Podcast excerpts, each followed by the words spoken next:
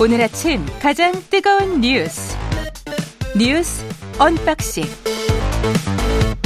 자 뉴스 언박싱 시작해 보겠습니다. 오늘은 확장판입니다. 민동기 기자 김민하 평론가 나와 있습니다. 안녕하십니까? 안녕하십니까? 오늘 한 일곱 가지 정도의 아이템을 준비했는데 오늘은 꼭 다 해보겠습니다. 예. 그 어제 근데 사고가 크게 났습니다. 예. 네, 경기 과천시 제2경인고속도로 북의왕 IC 인근 방음 터널에서 이제 불이 났는데요. 어, 다섯 명이 숨지고 37명 정도가 일단 다친 것으로 파악이 되고 있습니다. 방음 터널을 지나고 있던 폐기물 수거 트럭에서 엔진 과열로 추정되는 그런 불이 났습니다. 이 불이 플라스틱 소재의 방음 터널 벽으로 옮겨 붙은 옮겨 붙은 뒤에 급속히 확산이 됐는데요. 아, 결국 터널 내 수백 미터에 이르는 구간이 불길에 휩싸였습니다. 아, 사망자들은 승용차 4대에서 각각 한두 명씩 발견이 됐다고 하고요. 이 사망자는 주변을 지나던 차량에서 나와 어, 발견이 됐습니다. 아, 부상자 가운데 3명은 중상을 입어서 지금 병원 치료를 받고 있고요. 나머지는 연기 흡입 등의 경상인 것으로 일단 파악이 되고 있는데 일단 경기 남부경찰청이 화재 사고 수사를 위한 수사본부를 편성을 했고요. 오늘 국립과학수사연구원과 합동으로 해당 트럭에 대해서 감식을 하고 피해자 신원 확인에 나설 방침입니다. 예. 너무나 이제 안타까운 일입니다. 그냥 무섭더라고요. 영상을 보니까. 네, 그렇습니다. 어휴. 운전을 음. 하고 그냥 이 도로를 가고 있었던 것인데 예. 갑자기 이렇게 됐기 때문에 피해가 또 클 수밖에 없었다 이렇게 볼 수가 있겠는데 지금 언론의 분석들을 좀 보니까 물론 이제 사고 원인이라든가 이런 경과 이런 것들은 확실하게 확인을 해봐야겠습니다만 이 소재가 좀 문제가 있었던 거 아니냐라고 하는 것 같아요. 그러니까 천장의 소재. 그렇습니다. 그게 다 플라스틱이니까 뭐 석유화학 제품이죠. 그렇죠. 그렇죠. 이게 예. 또 구체적으로 폴리메틸 메타크릴레이트라는 이 소재인데 이 소재가 다른 이제 폴리카보네이트라든가 이런 것보다도 이 발화점이 낮아 낮은 소재라는 겁니다. 그 가격이 그만큼 싼 거고 음. 예. 그리고 발화점이 낮고 이게 불이 붙으면 높기 때문에 현장에 있었던 이제 그이 목격자나 이런 분들의 설명을 보면은 이게 녹아내려서 막 이 불이 붙은 채로 떨어졌다는 거예요 밑으로. 그러니까 불이 붙은 게 막 떨어지니까 피해가 더 커지는 것이고 그렇죠. 그리고 유독가스가 상당량 발생했기 때문에 또 그 부분에 대한 피해도 지금 있는 거거든요. 그럼요. 예. 그러니까 이게 결국은 이 비용을 좀 줄이기 위해서 이 난연이 어려운 것으로 이제 이렇게 구조물을 설치한 거에 대한 어떤 문제랄까 이런 것들이 있는 것인데 또 오늘 언론 보도를 보면 이런 턴 이런 이제 소재로 만들어진 터널이 전국에 굉장히 많이 있다는 겁니다. 예. 그래서 좀 일제히 좀 점검을 하고 이것이 대체 가능한 것이 수단이 있으면 좀 대체를 해야 되지 않는가 그런 문제 의식까지도 가져야 되는 상황인 것 같습니다. 근데 안전 사고 이 관련해서 나면 늘 비용의 문제 때문에 어떤 어떤 소재를 사용했다 이런 말들이 단골로 나오는데 참 이게 자본주의 시- 시장의 논리로 보면 풀기가 좀 어려운 문제인 것 같습니다. 네. 예, 사람 생명과 자본주의 비용의 문제 우리가 좀 계속 생각해 봐야 될 고민해야 될 문제인 것 같고요. 윤석열 대통령이 압도적으로 우월한 전쟁을 준비해야 된다. 전쟁 준비라는 초강경 발언이 나왔네요. 그러니까 이게 발언이 점점 세지고 있는데요. 예. 어제 이제 대전 국방과학연구소를 방문을 했거든요. 여기서 전쟁을 생각하지 않는, 전쟁을 대비하지 않는 군이란 있을 수 없다. 평화를 얻기 위해서는 압도적으로 우월한 전쟁 준비를 해야 한다. 이런 얘기를 했습니다. 발언 수위가 조금씩 더 높아지고 있는 게 조금 심각한 것 같은데요. 예. 말씀하신 것처럼 북한 도발과 관련해서 윤 대통령이 공식 석상에서 전쟁을 언급한 것은 이번이 처음입니다. 그러니까 왜 강경 발언을 하고 있느냐? 일단 표면적으로는 북한의 대남 위협에 대한 확고한 대응 의지를 강조한 것이다. 이렇게 이제 해석을 할 수도 있는데 근데 이게 좀 변했어요. 시간에 따라서. 그렇습니다. 예. 한편에서는 안일한 대응을 둘러싸고 지금 비판이 나오고 있는데 이걸 좀 고려한 것 아니냐라는 그런 지적도 있습니다. 특히 무인기 침범 당시에 NSC를 소집하지 않았고요. 이 관련 메시지도 없었거든요. 특히 예. 용산 청사에서 비공개 만찬을 열은 것을 두고도 논란이 좀 제기가 되고 있고 그 뒤에 이제 우리 군의 대응이 있지 않습니까? 무인기 격추 못했고 새떼라든가 풍성 등을 북한 무인기로 오인을 해서 또 전투기까지 출격을 시켰는데 이런 것들에 대한 비판이 제기가 되니까 대통령의 발언이 점점 세지고 있다 이런 지적도 나오고 있는 상황입니다. 그러니까 이 발언 첫 번째로 발언 자체에 대해서 생각을 해보면 아마 그런 얘기를 하려고 했던 것 같아요 대통령은. 그러니까 우리가 일반적으로 인용하는 이제 말 중에 그런 말이 있습니다. 어, 평화를 원한다면 전쟁을 준비하라 이런 말이 있는데 예. 아마 그 말을 뭔가 이렇게 좀 비틀어서 이제 뭔가 얘기를 하고 싶었던 게 아닐까 생각이 드는데 그 저는 이제 대통령이 뭐 말을 하다 보면은 여러 가지 말을 할 수 있지만 중요한 건 뭐냐면 두 번째로 이게 그냥 현장에서 공개된 자리에서 대통령이 발언을 했고 이게 뭐 언론에 찍힌 그런 내용이 아닙니다. 음. 대통령실이 공개를 한 거예요, 이것을. 아, 이것을 메시지네요, 일종의. 그렇죠. 예. 이 국방과학연구소를 방문했고 여기에 군 지도부, 군 수뇌부가 다 있는 자리에서 이렇게 강경한 발언을 또 했다라는 취지에서 공개를 한 거거든요. 그러면 여기서부터는 대통령이 이제 발언의 문제라기보다도 대통령실의 메시지 전략의 문제가 되는 것이죠. 그 차원에서 보면은 사실 어, 우리가 상당히 이제 뭐 군사적으로 잘 정비를 하고 준비를 하고 모든 것에 대비를 해서 전쟁을 막아야 된다. 이렇게 얘기하는 거랑 우리가 압도적으로 전쟁 준비를 해야 된다라고 얘기하는 거는 국민들이 들을 때는 그 상당한 온도차가 있지 않습니까? 전쟁 준비를 하자고 하면 마치 지금 뭔가 해야 될 것 같은 거잖아요. 전쟁과 관련된 실제 어떤 상황에 돌입하기 위한 뭔가를 해야 되는 것처럼 느껴질 수 있는 것이어서 오히려 불안감이 배가 되는 것이고 그리고 세 번째로 이렇게 말한 의도가 그러면 정말 뭔가를 강조하기 위해서 순수하게 이제 한 얘기라면은 그걸 감안해서도 이제 우리가 볼 수 있겠지만 지금 말씀하신 것처럼 이 무인기가 이제 왔을 때 제대로 대응했느냐에 대한 어떤 책임론 그런 것들을 희석시키기 위한 의도이다라고 해석이 막 돼버리면 그러면 사실 이런 강경 발언의 어떤 어 의도했던 취지나 이런 것도 다 소용이 없는 거거든요. 그러면 그런 점에서 대통령실의 메시지 전략 이게 이 강경 발언이 오늘 처음 뭐 이렇게 이런 쪽의 발언을 공개하는 게 아니고 그 전날도 김은혜 홍보석이 막 이런 이런 종류의 이 대통령의 강경 발언을 소개했고 그 이전에 또 이 무인기 넘어온 당일도 대통령실이 뭐 이런 강경한 발언과 강경한 어떤 지시들에 대해서 공개를 했단 말이에요. 그러니까 그런 메시지 전략이 지금 어로 가는 게 국민의 불안을 해소하는데 맞는 것이냐 한번 돌아봐야 되는 것이 아닌가 생각이 됩니다. 일반적인 조직론으로 생각을 할 때 저는 좀 우려가 되는 게 군이 제일 우려가 돼요. 군이 그렇죠. 대통령의 메시지가 NSC를 소집하지 소집할 필요가 없다라고 판단을 한 거잖아요. 무기 네. 침범 정도는. 그런데 이제 그 다음에는 강경 발언이 계속 나왔단 말이죠. 그게 야당이나 언론의 비판 때문에 그런 것인지는 모르겠지만 그러면 결과적으로 봤을 때는 좀 우왕좌왕하는 모습이고 그 뒤에 세대랄지 풍선이랄지 뭐 이런 거를 오인해서 이제 전투기를 출격을 했잖아요. 그러면 잘못 그 판단을 하면 좀 과잉으로 보이기도 합니다. 그러면 어떻게 생각이 드냐면 군대라는 게 국가 안보를 위해서 자율적으로 능동적으로 판단하는 힘이 있어야 되거든요. 그게 평화를 위한 힘이거든요. 그렇죠. 근데 대통령의 심기를 경호하기 위해서 우왕좌왕하거나 눈치를 보고 그리고 거기에 보여주는 것 같은 그런 식의 훈련 그리고 대응 준비 태세 이건 리더가 잘못된 메시지를 주는 거예요.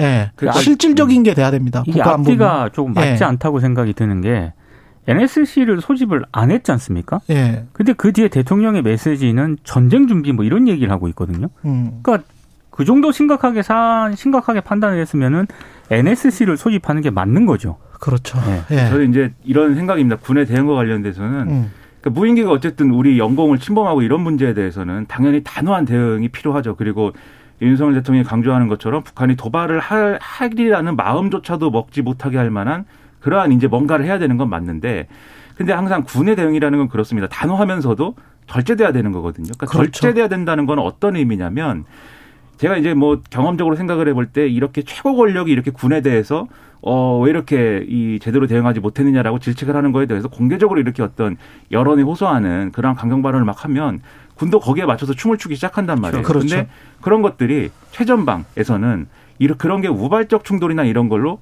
이제 이 비화될 수가 있습니다. 그렇죠. 그런데 그런 우발적 충돌에서도 예를 들면 우리가 정말 군사적으로 음. 어 뭔가 이제 북한을 혼내줬다. 음. 그렇게 하고 결론이 나면 그 다행. 우발적 충돌이 끝나는 게 아니라 네. 그 우발적 충돌에서 우리가 이겼기 때문에 북한이 또 뭔가를 해요. 그렇죠. 음. 그러니까 이게 악순환이 벌어진단 말이죠. 음. 그 과거에도 있었습니다. 이제 연평해전 제1차 연평해전, 제2 연평해전이 있었잖아요.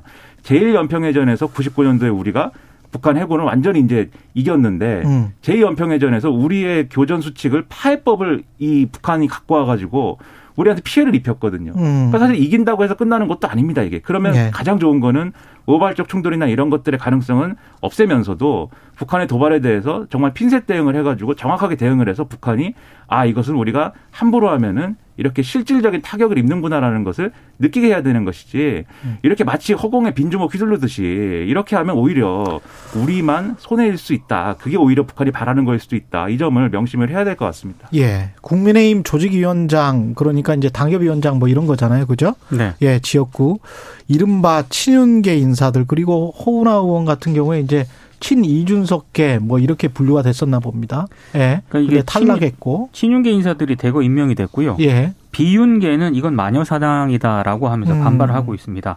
국민의힘이 어제 비대위 회의를 열어서 공석인 당원협의회 지역구 68곳 가운데 42곳의 조직위원장을 새로 임명을 했는데요. 당협 조직위원장은 결국에는 당협위원장이 되기 때문에 차기 총선 공천 영순위 자리입니다. 그렇죠. 그러니까 서로 하려고 하는 그런 자리인데, 근데 좀 논란이 좀 불가피한 게 이준석 전 대표 쪽 인사들은 거의 뭐 배제가 되다시피 했습니다. 말씀하신 것처럼 대표적으로 이제 허은하 의원 같은 경우에는 지난 5월에 서울 동대문을 지역위원장으로 내정이 된 그런 상태였거든요. 음. 근데 정진석 비대위가 이곳을 추가 공모 대상에 포함을 시켰는데 이번에 윤석열 캠프 공보 특보단장을 지냈던 김경진 전 의원이 임명이 됐습니다. 이분도 부장검사 출신인가 그럴 겁니다. 맞습니다. 예. 검찰 출신입니다. 예. 아, 그래서 이제 허은하 의원 같은 경우에 어제 친윤이 아니면 다 나가라는 거냐? 친윤이고 검사 출신이면 노력하지 않고 당협 쇼핑도 할 수 있는 당의 현실이 부끄럽다라고 하면서 강하게 반발했고요. 특히 이번에 검찰 출신 또 친윤계 인사들이 예, 주요 자리를 좀 많이 됐는데 예. 대표적으로 어, 국정원 특활비 불법 수수로 유죄가 확정이 됐던 김진모 전 대검 기획조정부장이 어. 청주시 서원구 지역위원장으로 임명이 됐는데요. 근데 공교롭게도 예. 지난 27일 대통령 특별 사면으로 복권이 된 지 이틀 만에 이게 임명이 됐습니다. 그러니까 특별 사면으로 복권된 검사들 중에서 국회의원 할 것 같다라는 이야기가 국회의원 나올 것 같다라는 이야기를 어, 기자들 사이에서는 좀 했었는데 그게 그대로 되는 거군요. 그렇죠. 그리고 예. 뭐 심재돈 전 서울중앙지검 부장검사 인천 음. 동미추홀 갑으로 또 임명이 됐고요. 예. 최기식 전 대구지검 검사 같은 경우에는 경기의원 가청 지역위원장에 임명이 됐습니다. 그러니까 이게 참 그 국민의힘의 뭐 공천 갈등이나 이런 거는 사실 뭐 역대 모든 정당 모든 상황이 있었던 것이기 때문에 예. 공천 갈등 자체가 뭐 문제는 아닙니다. 그리고 당 주류가 예를 들면은 공천을 다 독식해가지고 비주류들이 반발하고 뭐 늘 있는 일인데 이번 이 사건의 특이한 점은 지금 쭉 말씀 주신 대로 이 권력의 핵심을 위해서 하는 공천 작업 같은 그런 인상을 처음부터 주고 있는 거예요. 근데 특히 뭐 사면된 지 이틀 만에 조직위원장 맡기는 거는 이거는 그렇죠. 처음. 그리고 우리가 잘 모르는 분들이지 않습니까? 이게 그 네. 어, 국민의힘에서는 이 공관위 선거관리위원회 이런 데서는 예. 우리는 경쟁력만을 보고 판단했다라고 지금 주장을 하는 거거든요. 그렇죠. 그러니까 선거를 예. 실제로 돌입했을 때 이분이 검찰청에서는 높은 분이었구만요. 대검찰청 그렇죠. 기획조정부장이면 아, 높은 사람이었는데 그 높은 사람하고 대중적 인기하고는 좀 다르니까. 그렇죠. 말씀하신 예. 대로 검, 뭐, 유권자들이 검사들이면 예. 이분이 상당히 그 가능성이 있겠죠. 검사들만으로 이루어져 있다면 유권자들이. 예. 근데 그렇지 않을 것이고 어, 그렇다고 하면은 왜 이런 것이 일어났을까라고 생각하면은 당연히 이제 권력과의 관계를 감안해서 당정 간에 이제 이런 어떤 뭐 좋은 관계, 특히 윤석열 대통령과의 좋은 관계를 고려하고 있다. 이거밖에 생각이 안 되는 것이고 특히 아예 비워놓은 데가 있어요 자리를 이 국민의힘이 보면은 예. 예를 들면 마포갑 조직위원장 자리 비워놨거든요. 거기는 누가 갈 것 같아요? 여기는 이제 강승규 이 시민사회 아, 대통령실에 있는 분이 그렇죠. 이분이 예. 이제 이분 정치인 출신이잖아요. 그렇죠. 원래 여기가 이제 이전에 선거 나가 나가기 전에 이제 음. 지역구다라는 거거든요. 그러니까 강승규 수석이 마포갑으로 간다. 거기 그러니까 이미 그 자리는 이미 비워놓는다. 그렇죠. 공석으로 해놓은 곳조차 내정돼 있다 다. 음. 근데 문제가 뭐냐면 현역 국민의힘 의원이 예. 여기 신청을 했어요. 아 그래요? 근데 공석으로 내버려뒀단 말이죠. 아 현역 의원이? 네. 그러니까 이걸 왜 공석이냐? 결국에는 어, 강성규 수석한테 주려고 그러는 것 아니냐라는 뒷말이 나오는 겁니다. 이거는 좀 짠한 것 같은데. 예. 그렇죠. 그런 느낌이고 그리고 뭐 비대위원들도 자기들이 이제 뭐 김종욱 셀... 비대위원도 지금 됐어요. 경기 그렇죠. 고양병. 그렇죠. 그러니까 이건 또 셀프 공천이다 막 이렇게 얘기가 나오는데. 전주의 비대위원도 됐고 강동갑. 그렇습니다. 예. 그래서 전주의 비대위원 같은 경우에 강동갑이 원래는 이제 어, 윤희석 전 대변인이 여기 음. 경쟁 관계였는데 또 이번에 밀려난 거에 대해서 막 이 페이스북이나 이런 데 막 무죄 제기하고 있고 뭐 이렇더라고요. 근데 전주 의원 같은 경우는 이준석 당대표가 밀려날 때 국민의힘을 대리해서 그렇죠. 굉장히 좀 많이 뛰었죠. 그렇죠. 예. 그러니까 공천이 이런 식이 공천이 이런 식으로 갈 거라는 예고를 한거한 것인데 음. 그, 그런 공천을 가지고 총선에서 제대로 승부를 볼 수 있을까 국민의힘이 음. 다들 걱정할 겁니다. 그리고 한 사람이 또 빠졌습니다. 정미경 전 최고위원 아. 최강시사에 등장을 하시는데 예. 지난 5월에요. 네. 성남 분당을 지역위원장으로 내정이 됐거든요. 네. 근데 이번에 임명해서 배제가 됐습니다. 이것도 좀 뒷말이 나오는 게 성... 이분도 검사 출신인데 맞습니다. 근데 성남 분당을에 네. 거론이 되는 분들이 있습니다. 이를테면 김은혜 홍보수석, 네. 박민식 국가보훈처장 이런 이름들이 지금 거론이 되고 있거든요. 아 박민식 구, 네. 국가보훈처장도 검사 출신이고 그렇습니다. 김은혜는 이제 용산 대통령실 출신이 되는 거네요. 만약에 네. 주주위원장이 되면 뭐 그런 뒷말이 나오기 때문에 예. 이제 박민식 처장은 예. 언론에 의해서 숨겨진 실세다 이런 얘기 많았거든요. 그런 이야기 있었죠. 그렇죠. 네. 그렇다고 하면은 사실 이것도 결과는 좀 뻔하지 않나 이런 생각을 하게 되는 겁니다. 국가보훈처장도 이제 장관급인데 그렇죠. 장관급 하다가 네. 그쪽으로 네. 되면 박민식 처장 같은 경우는 만약에 되면 좋겠네요. 근데 정미경 전 의원 같은 경우는 그러면 준성 맘이라는 어떤 그 이미지 때문에 그런 건가요? 요새 뭐, 요즘은 그안 그런 것 같은데. 그렇죠. 입장이 많이 바뀌셨, 네. 바뀌었는데도 불구하고. 네. 근데 이 당협 쇼핑 논란은 사실 정미경 전 최고가 이전에 벌써 있었거든요. 그때부터. 네. 그랬군요. 그러다 보니까 이제 이렇게 된 것 같은데. 음. 그러니까 이런 공천 갈등을 제대로 수습하고 잘 마무리하는 게 당 지도부가 가져야 될 어떤 정치적 역량일 텐데. 음. 지금 윤석열 대통령 소위 말하는 윤심 공천을 염두에 두어서 그런 조정을 할 수 있는 정치적 영향력이 전혀 지금 없는 상태고 음. 오히려 돌격대처럼 지금 움직이고 있다. 이런 비판을 면하기가 어려운 겁니다, 지금. 네. 최근에 최강사 지금 시각 7시 39분인데요. 날씨와 교통정보 듣고 다시 뉴스 언박싱 돌아오겠습니다.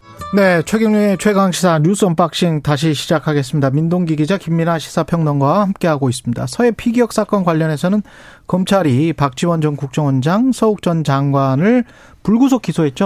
네. 그리고 노은채 전 국정원장 비서실장도 이제 재판에 넘겼습니다. 예. 박지원 전 원장하고 노 전 실장 같은 경우에는 이른바 그 공무원 이대준 씨가 북한에 피격돼 살해된 이튿날에 국정원 직원들에게 뭐 피격이라든가 소각과 관련한 50여 건의 첩보와 보고서를 삭제하게 한 혐의를 받고 있고요. 서욱 전 장관도 역시 관련한 5,600여 건의 첩보 등을 삭제하게 한 혐의를 받고 있습니다.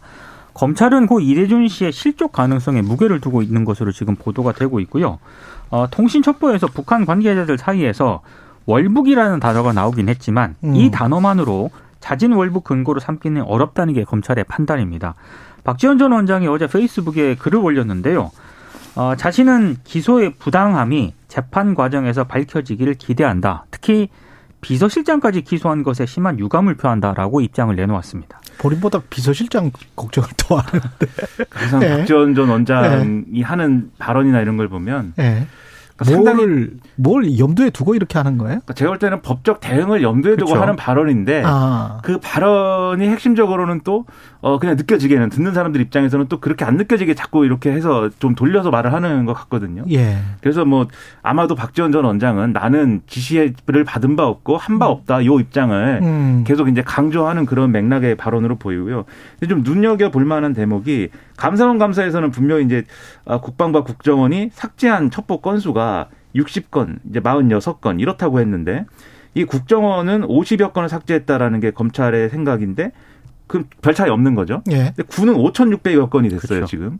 그러니까 이 부분은 서욱 전 국방부 장관이 이 얘기할 때 이게 어떤 그 밈스, 그러니까 그군 정보 체계에서 음. 이 첩보를 삭제할 때 이건 100%를 조정한 것이다라고 이제 주장을 했는데 지금 검찰 기소 내용이 5,600여 건을 삭제한 거다라고 하면은 이 해명이 전혀 맞지 않는다라는 얘기를 지금 검찰은 하고 있는 것이죠. 배포선 조정한 것과 삭제한 것이다. 음. 5,600건이나. 그렇죠. 이 배포선 네. 조정이 아니고 원본까지 삭제한 것이다 이렇게 주장하고 있는 거고 검찰은 그래서 그 부분이 상당히 재판 과정에서 쟁점이 될 것 같고. 그렇겠습니다. 박지원 전 원장은 지금 말씀하신 대로 진짜 몰랐는지 아니면 직접 지시했는지 등등을 이제 봐야 될 것 같은데 이 검찰 수사 내용에서 이 실족이다라는 거는 음.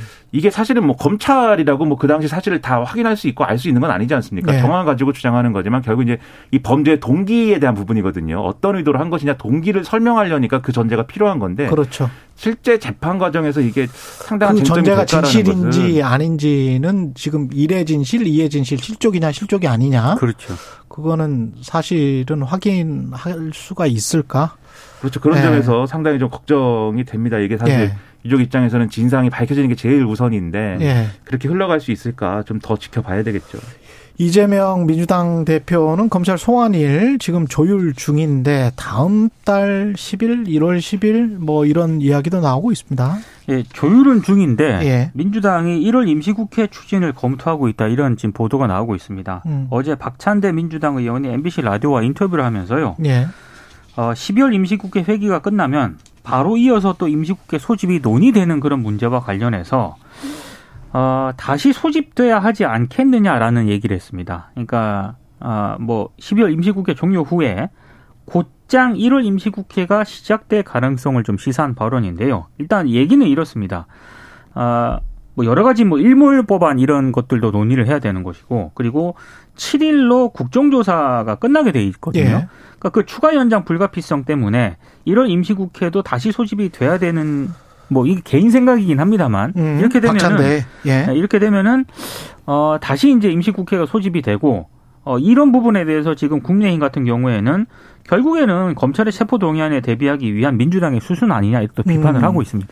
그러니까 이제 이 1월에 임시국회 여는 게 이제 방탄국회다. 국민의힘은 이렇게 주장을 하는 건데 저는 그런 생각이 듭니다. 만약에 1월 달에 할 일이 아무것도 없으면 음. 아무것도 없는데 이제 국회를 소집하는 거면 방탄국회라고 할 수 있겠는데 그렇진 않지 않습니까? 지금 그렇죠. 말씀하신 네. 것처럼 국정조사 문제도 있고 일몰 관련된 법안들이 좀 있죠. 그러니까 일몰만 네. 처리 못한 것에 대해서 대안 논의나 이런 것들도 필요하고 법적인 어떤 보완이나 이런 것들도 필요한 것이기 때문에 음. 이걸 뒤집어 얘기하면 그럼 이재명 대표가 기소될 때까지 국회는 다 쉬어야 되는 거냐 아무것도 안 해야 되는 거냐 음. 그런 반론도 있을 수가 있어요. 그래서 무조건 방탄국회다 이거는 좀 어, 그런 주장보다는 오히려 애초에 그러면 이 불체포 특권을 우리가 다 포기하자 법적으로 그 부분을 음. 정리해버리자. 뭐 이건 뭐, 어, 이 대선에서도 다 공약도 하고 뭐 얘기도 했던 바니까 차라리 예. 그런 부분으로 논의를 하는 게 오히려 생산적이지 않을까 이런 생각이 좀 듭니다. 저는 근데 상식적으로 좀 이해가 안 가는 게 국회를 한다고 해서 소환 조사가 얼마나 길게 걸릴지는 모르겠습니다만은 잠깐 반나절 갔다 오는 것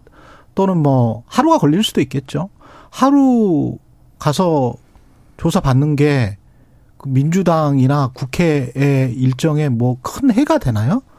그 민주당 당 대표가 저는 국회 동안에 회기 중이라도 어, 지금 이재명 당대표도 스스로 그렇게 이야기를 했잖아요. 본인이 떳떳하고 당당하게 조사에 임하겠다. 그러면 회기 중이라도 갈 수 있는 것이고 근데 이제 뭐 가야 된다고 저는 보는데. 검찰 예. 조사하고 어, 체포 동의안은 또 다른 사안이기 그렇죠. 때문에 그러니까 소환 조사 같은 경우에 지금 성남 FC 관련해서 소환 조- 조사 받아달라라고 그렇죠. 지금 왔다는 거 아니에요? 민주당은 일방 통보를 했다.